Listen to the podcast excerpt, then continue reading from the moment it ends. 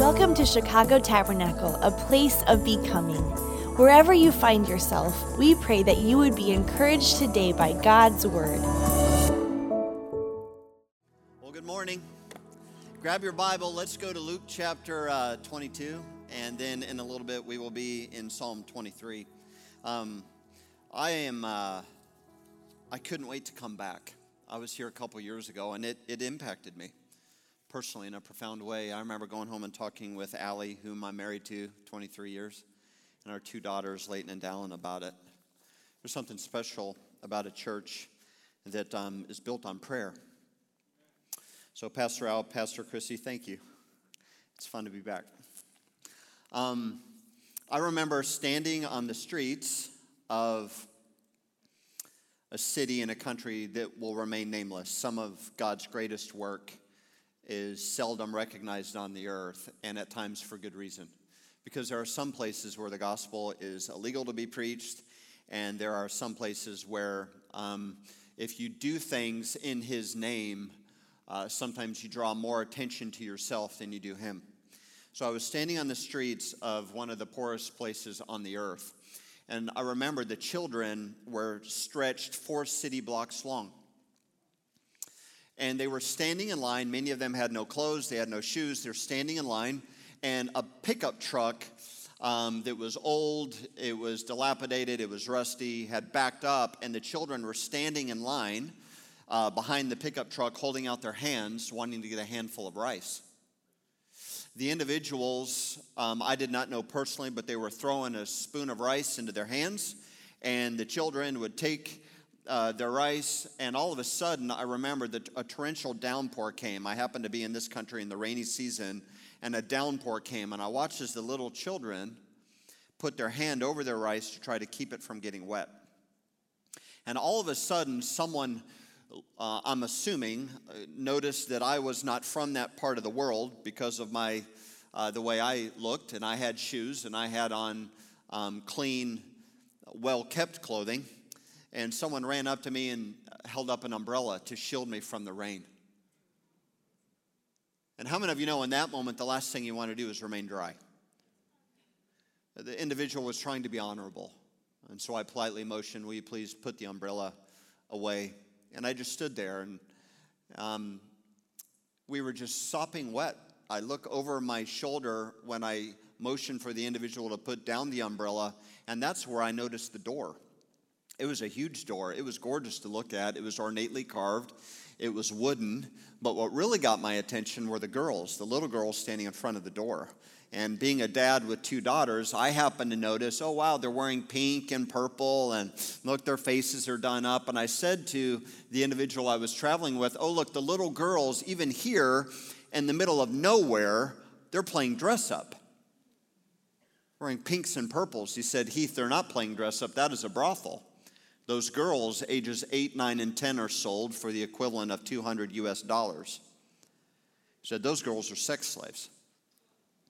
You know, when you see that and when you hear that, you become enraged. It's a righteous anger, it's an injustice.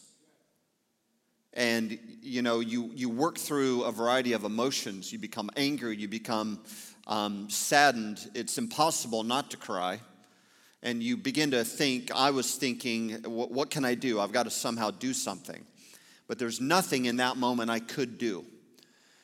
And I remember eventually we make our way around the corner and we walk a few blocks, and I walked into a building, and I had a very different experience in the building than I did on the streets. I walked into the building, and the first sound I heard was laughter and singing. I come around the corner, and there was another set of girls but these girls were wearing light and dark blue school uniforms. They had light in their eyes. They were holding hands. They're twirling in circles, dancing and singing. And all of a sudden, someone rings a bell, and hundreds of children, I found out later, 600 children, come running from all directions and they sit down at tables. And someone does not take a spoonful of rice and put it into their hand someone hands them a plate of food with vegetables and rice and meat, and the children sit at a table and they enjoy a food and enjoy a meal.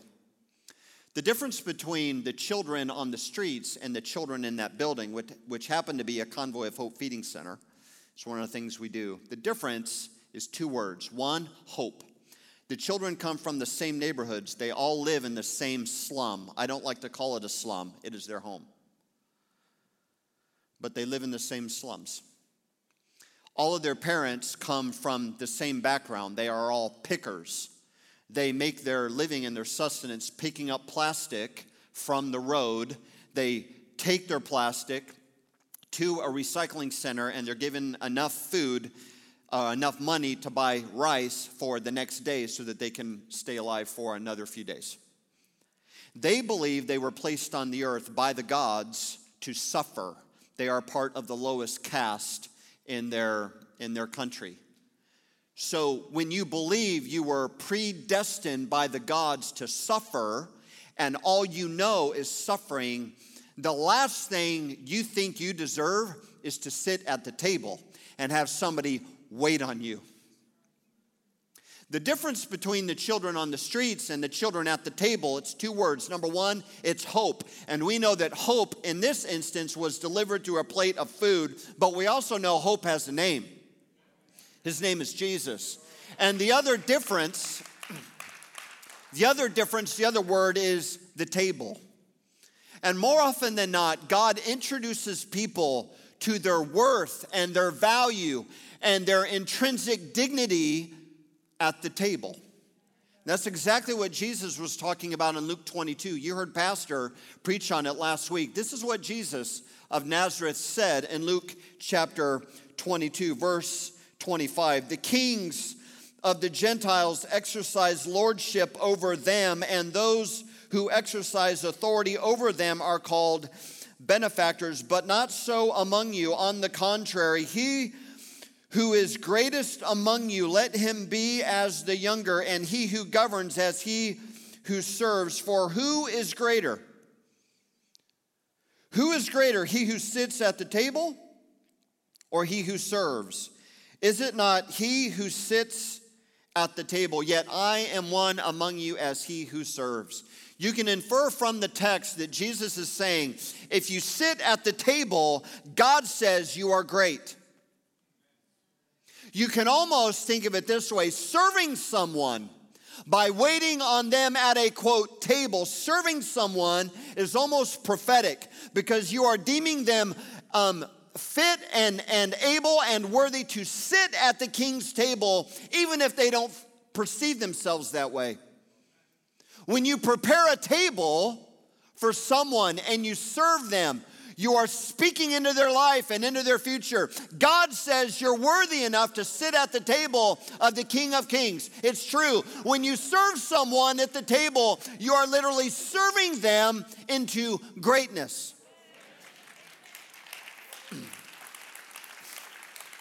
And that's what I want to talk to you about today briefly. I want to talk to you about our core calling. Our core calling is to live lives of radical generosity and extreme kindness in such a way to where we restore people to their proper place of honor in life simply by being a servant of the King of Kings. Before I forget, and I already forgot, two books are available. The first book is 10 bucks, everything after that is 5 if you promise to use the book that you spend 5 bucks to get to encourage somebody. Okay? So it's cheaper than you can get on Amazon. One of them is called Grace in the Valley. Spent 3 years and studied Psalm 23. God prepares a table. Not in the green pasture, but in the valley. And so sometimes what we think is a spiritual attack is an invitation from God to feast.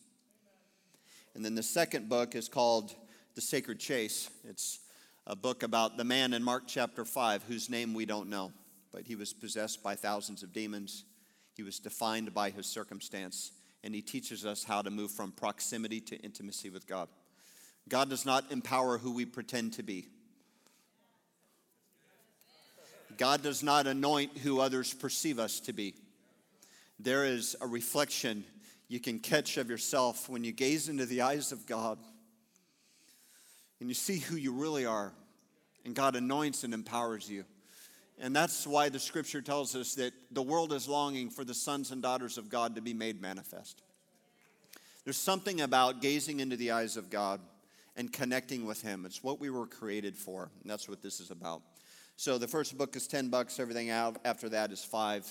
Um, use it to encourage somebody and sow into their life. I want to talk to you briefly about the table and the privilege we have of serving others by living lifestyles of radical generosity and kindness. But before I unpack the table, let's go back. A brief history lesson, if you don't mind.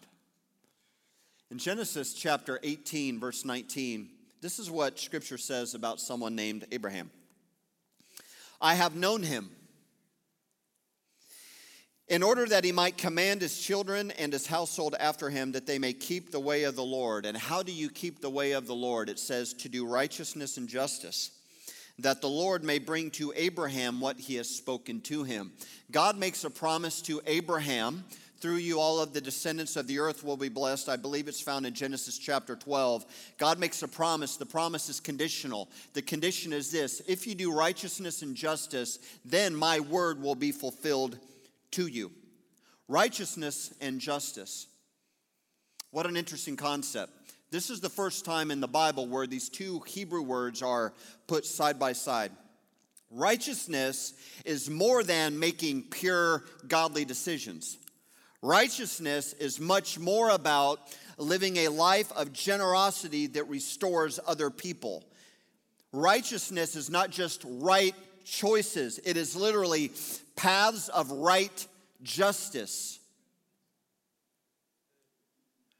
Jesus was righteous not just because he didn't sin, he was righteous because he loved and served the poor.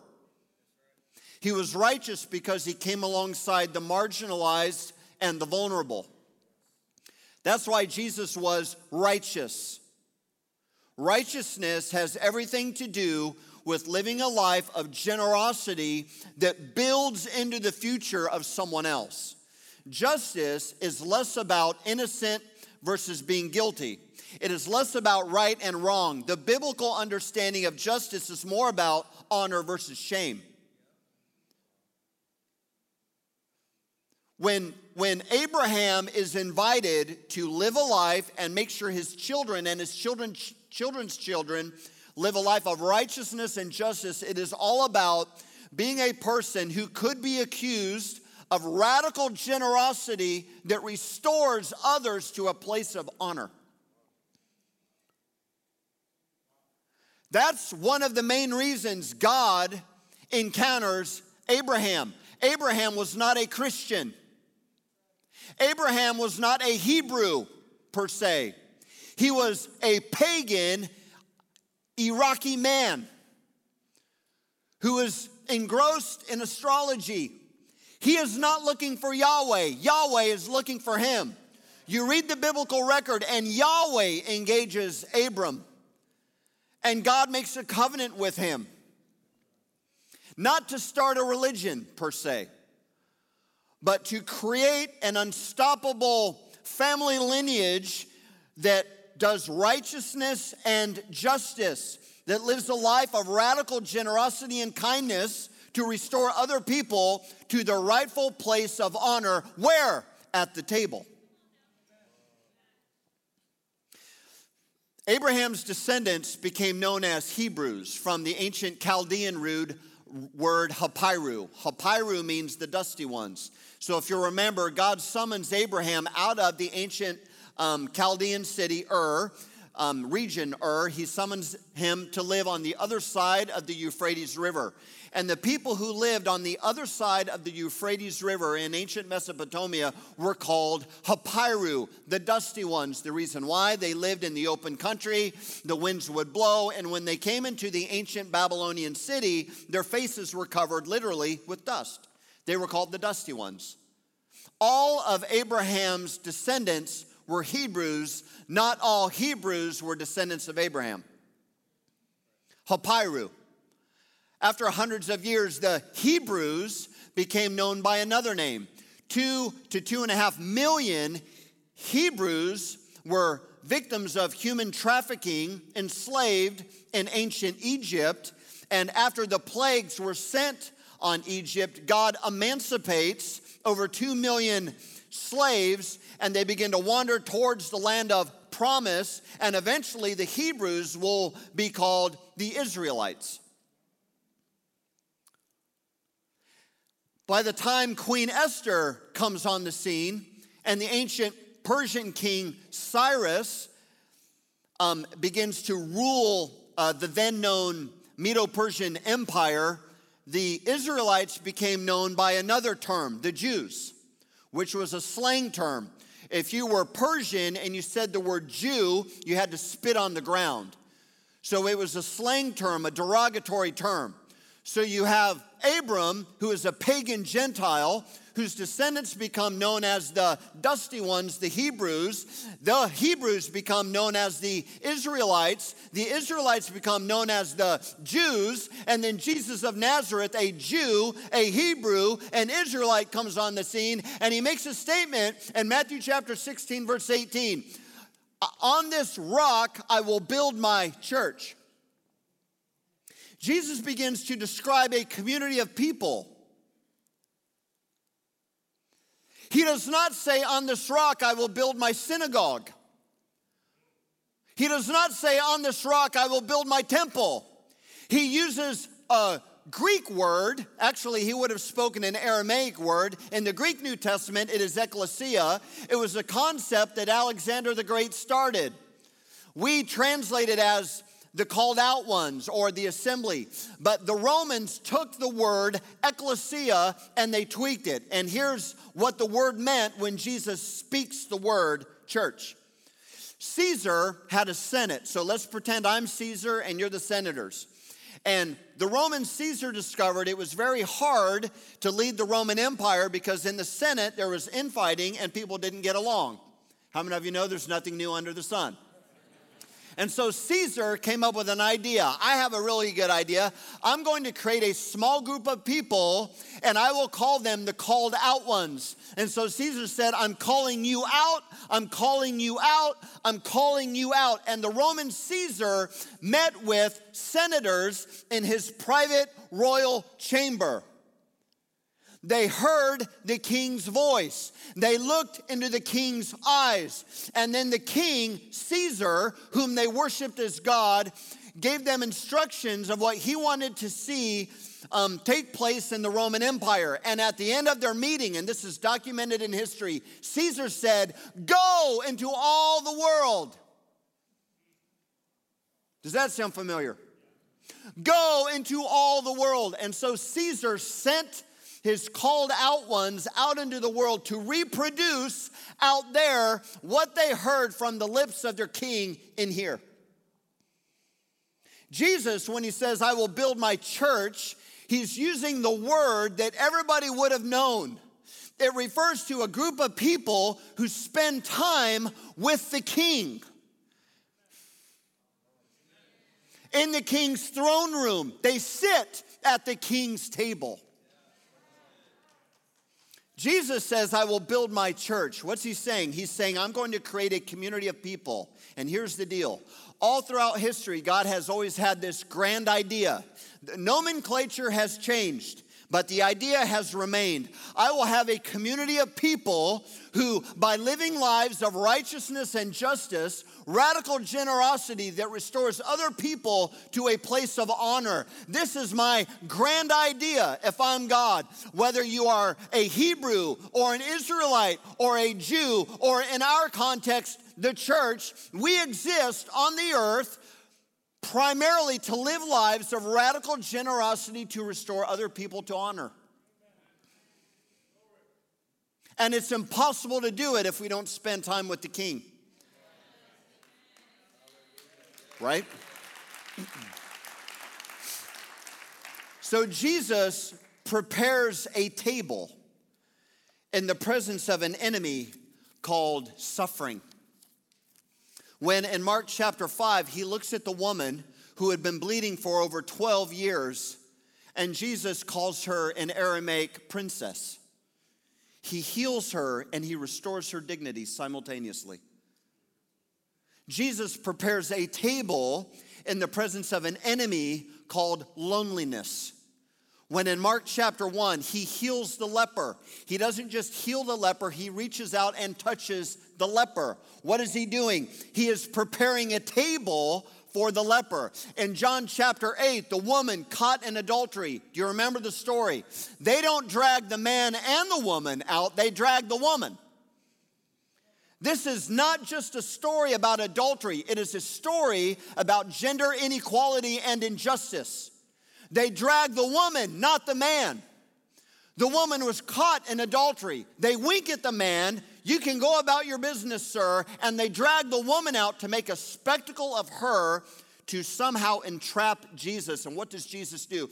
He prepares a table in the presence of an enemy called injustice in John chapter 8 by serving the woman.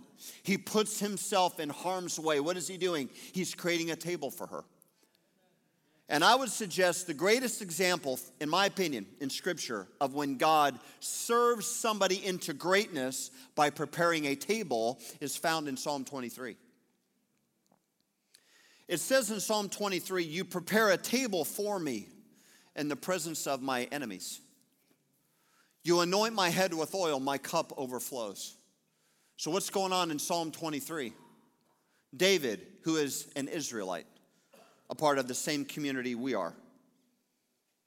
David, as an adolescent shepherd boy who grew up, believe it or not, in poverty, at a time when in history, if you were a shepherd, you were considered so inept, you were not even allowed to give testimony at a legal trial. David is handpicked by God to be the king in 1 Samuel 16. If you would have asked anybody on the earth, who is the king of Israel? They would have said King Saul. If you ask anybody in heaven, who is the king of Israel? God would have said King David. There's a conversation going on in heaven that we are often unaware of. And that conversation has a profound impact on our life today. But rather than moving into the king's palace where he will sit at the king's table, David goes back to his vocation as a shepherd. 1 Samuel 17, God uses David to bring down the giant named Goliath. God is the hero of the story, not David. David is invited to serve in the court of the earthly reigning King Saul, and it does not go well for him. King Saul becomes insecure then he becomes jealous. And according to 1 Samuel 16 14, he literally becomes demonized. An evil spirit from the Lord tormented him. The Holy Spirit departed from him. There are very few things more dangerous on the earth than a leader who has access to power who is insecure and feels threatened. Poverty exists all over the world because of an abuse of power. And King David runs for his life from King Saul, who issues an edict to murder him. And by the time you come to 1 Samuel 22, David, according to rabbinical tradition, is starving to death. It's not that he hasn't eaten for two days, he is literally starving to death. He is surrounded by King Saul's bodyguards, he's surrounded by people who are hunting him down like vermin. David has been promised by God that he will be the king, but his earthly situation does not line up with what God promised him. Have you ever been there? He is alone, isolated, starving to death. And what does God do? God does not send a thousand angels to deliver him from Saul's soldiers. God does not pluck David up and drop him into the king's palace. God prepares a table. He prepares a table in the presence of an enemy. And by the way, the enemy is never a person, but the enemy has a name. In Chicago, the enemy has a name. It's called depression, it's called lawlessness. It's called hopelessness. It's called pornography. It's called, and you fill in the blank, God prepares a table in the presence of an enemy called, who knows, for David. And what does God do at the table? Now remember, David is the one handpicked by God to be the king. It's recorded in 1 Samuel 16 where the prophet anoints David's head with oil. You can infer from the text when David says in Psalm 23, You anoint my head with oil, he's saying to God, God, you are the kingmaker. You're the, the sovereign one who has deemed me worthy enough to sit at the royal table. But shepherds also anointed the heads of their sheep with oil because there's something called the nasal fly. They would climb up into the, uh, the nasal cavity of the sheep and drive the sheep insane. Do you remember reading in the Gospels when it says Jesus was the Lord of the flies, Beelzebub? It's a, it's a reference to Jesus, the Good Shepherd, actually being the Lord over the nasal fly. When they refer to Jesus in that term, it's one of the most insulting things you can say to the Good Shepherd. But I would like to suggest to you that David means something else in Psalm 23 when he talks about God preparing a table. Because at that time it was a male dominated society and shepherds were nomadic. Here's kind of the way it went down. When the sun would set over the great Sinai Peninsula, a shepherd would look off into the distance and you would see a campfire. And let's say I'm a shepherd, okay? I look off into the distance, I see your campfire, and I say to my family, and if I'm a wealthy um, shepherd, maybe even a few servants, hey, wait here, we'll be right back in a few minutes. And everybody knows what's about to go down. The male shepherd walks up to your place of dwelling, and the male shepherd of the patriarch in your family greets me. So you have two men standing face to face without masks on, okay? Standing face to face, and both families are looking on. And without saying a word, you handed me a container of oil. And I took the oil and I anointed my head with it. The oil had medicinal purpose and an aromatic purpose. It had medicinal purpose, it killed head lice. And it also had aromatic purpose. We cover, it covered over my body odor. We've been wandering around the desert for days. There is no Axe body spray for the junior high guys. There's no Old Spice for the dads like me, no Bath and Body Works for the ladies. We have horrific body odor. So I anoint my head with oil. It kills head lice. It covers over my BO. And I turn around and I anoint the head of everybody in my family with oil as well.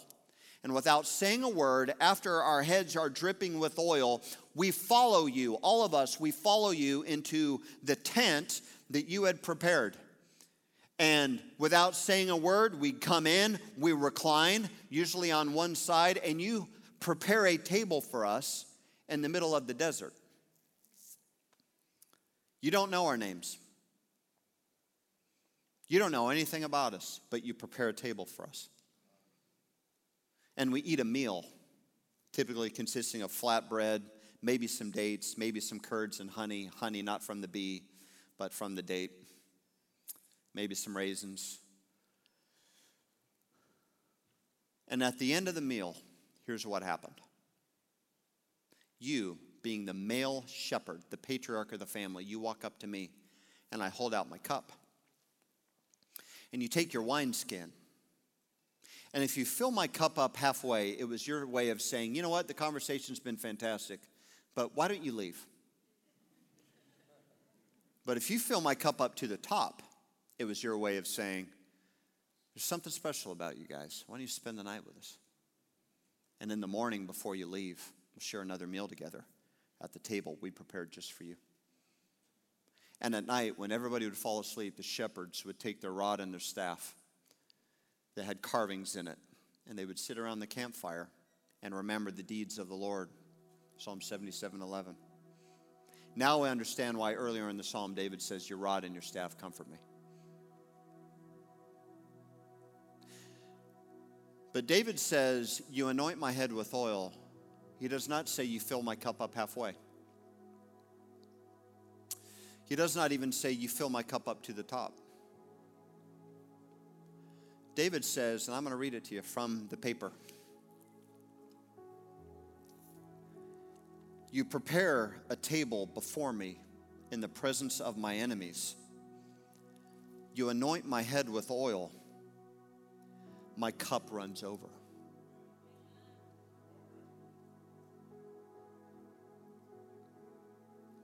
David was chosen by God to be a king. And everything in his earthly circumstance did not line up with his, his purpose. And God prepares a table for him. Can you imagine the look on the, on the enemy's face when he comes around the corner and he thinks he has you. He thinks he has him or her. You're in the desert after all. You're not in the green pasture. You're in the valley. the valley of the shadow of death. Things are not going well. And he comes around the corner and he finally thinks, I've got her. She's hopeless. I'm going to I'm going to finally defeat her. I'm going to destroy him. And the enemy comes around the corner, and there's God standing there with a, t- with a towel.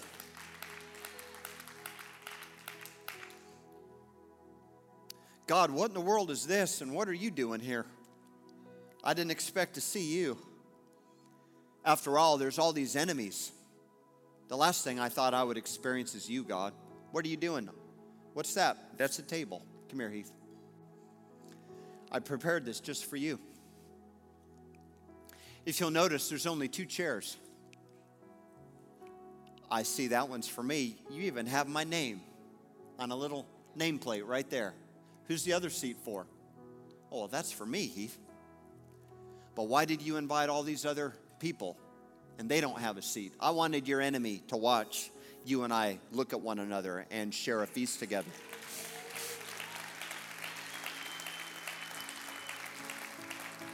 Lord, you, you have all of my favorites. You have a hot dog from Jimmy's.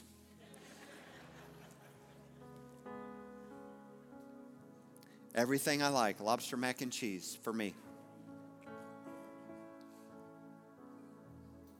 He prepares a table for us in the presence of our enemies.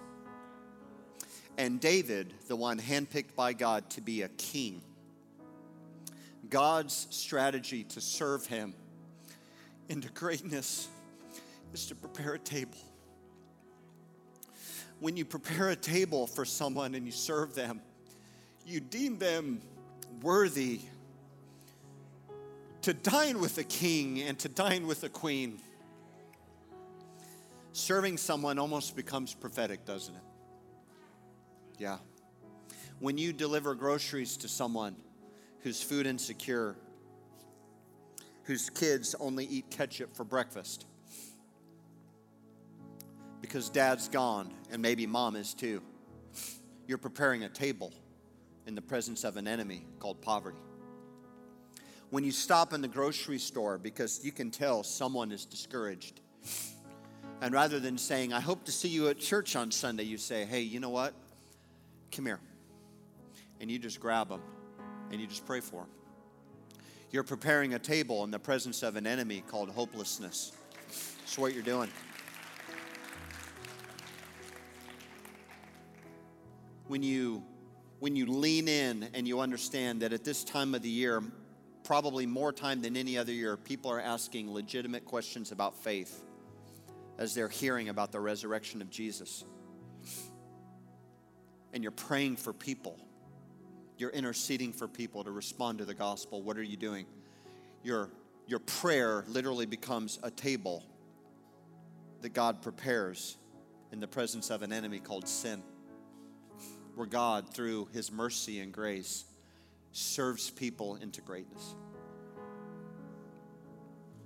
I guess I want to encourage you, and I also want to challenge you to find someone and prepare a table for them. When you give to missions, you're preparing a table. When you volunteer, you're preparing a table. When you walk slow enough to notice a child, you're preparing a table. And when you get down and you look at a child in the eyes, understanding that the overwhelming majority of kids these days seldom have an adult actually dignify them by showing them attention. You're preparing a table. And that's what Jesus does. The great ones, the great ones, the greatest ones sit at the table. And the God over all things waits on those people.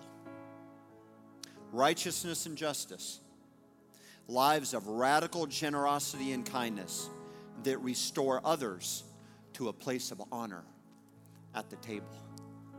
I'm going to ask you to stand your feet.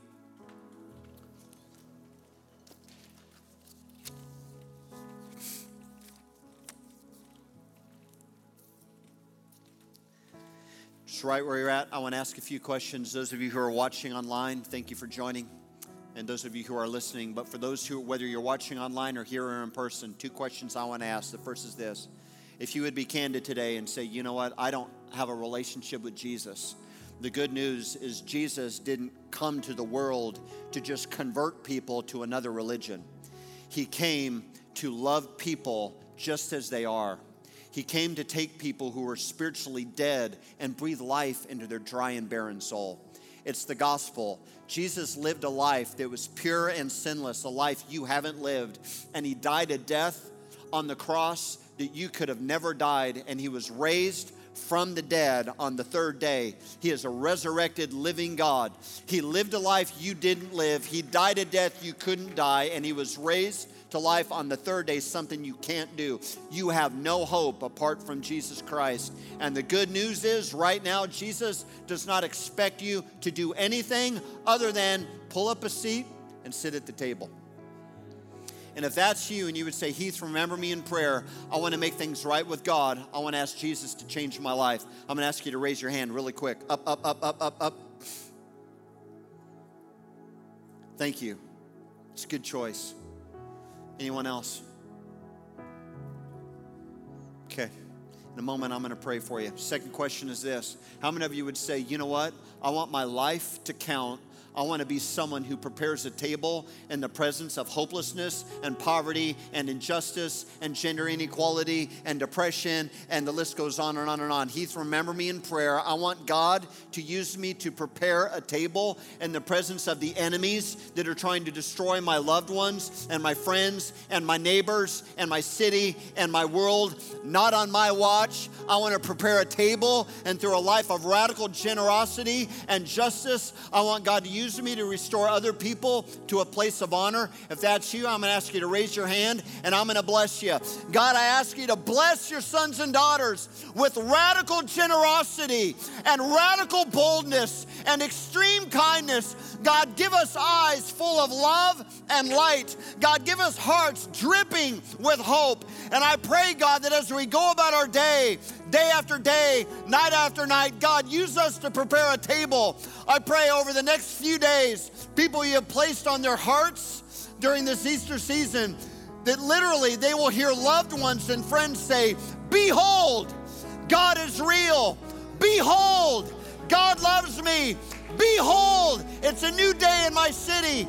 God, prepare a table in Chicago and the surrounding area through the, through the way we live and the lifestyle of generosity and kindness we put on display. And for the individual who raised his hand and said, God, change my life, I pray that you will come and encounter him right now. Come and gaze into his eyes and tell your son he is worthy to sit at the king's table.